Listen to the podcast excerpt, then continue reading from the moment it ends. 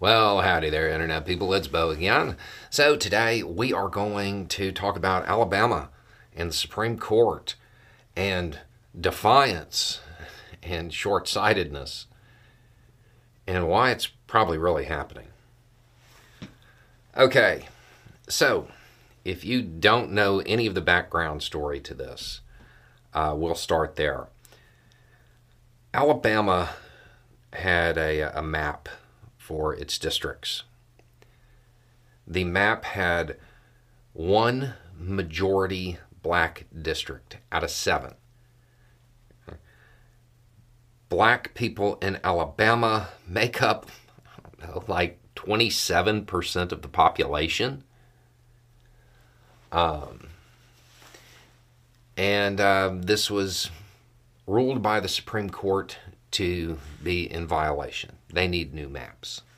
Okay. Supreme Court basically said that they need two majority black districts. Okay. Um, the decision itself was kind of a surprise. Conservative Supreme Court, but really what happened was Alabama's uh, districting was so bad that even Kavanaugh was like, no, that can't stand. So the Supreme Court told them they needed new maps. Alabama has decided that their move is going to be to take the district that already has a majority and lower the majority percentage in it, and then take another district and raise it up a little bit, but it's still not a majority. They actually made it worse.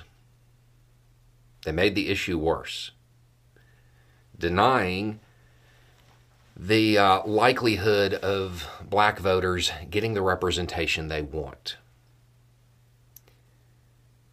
They're openly defying the Supreme Court. They're basically saying they made their decision, let them enforce it.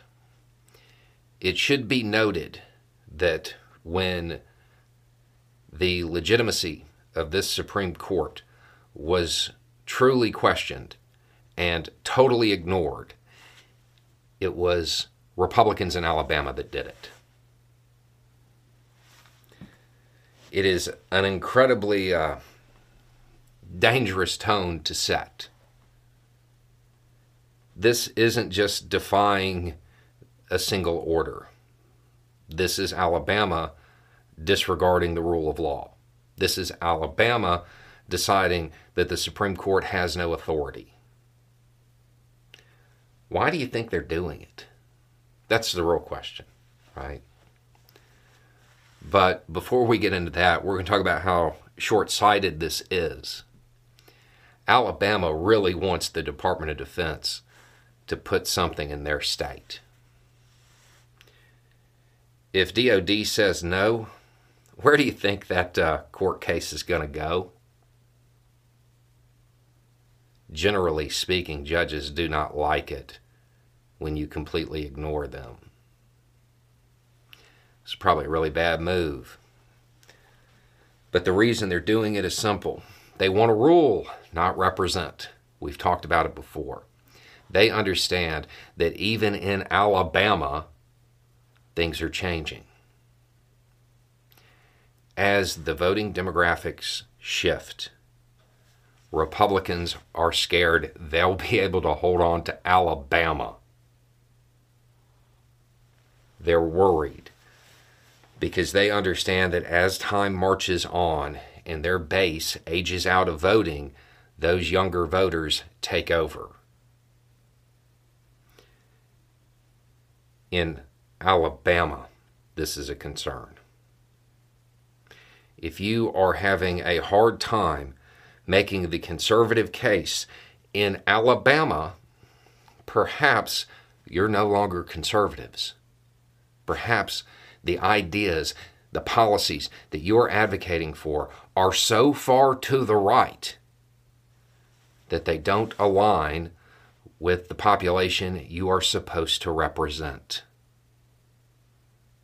Means you don't care about the republic. You don't care about the Constitution. You don't care about democracy. You don't care about the American flag. Any of that stuff that you use as an icon, you don't care about any of it. You care about power and nothing else.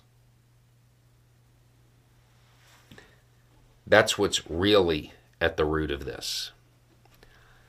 Um, I mean, it is Alabama, so I mean, the whole racism thing is is there too. Um, but in this case, I don't think it's racism for racism's sake.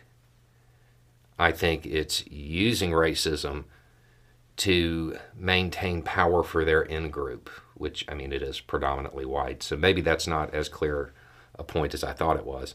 Um, but this is more about maintaining Republican power for the the Alabama elites, so to speak, than it is about keeping anybody else down. They don't care about keeping people down. They just want to make sure they're on top. Make no mistake about it, if you are in Alabama, they'll do it to you too. Doesn't matter what your skin color is. And they will do it even after the Supreme Court told them to stop. They're not your representatives, they're your rulers. You need to recognize that. Anyway, it's just a thought. Y'all have a good day.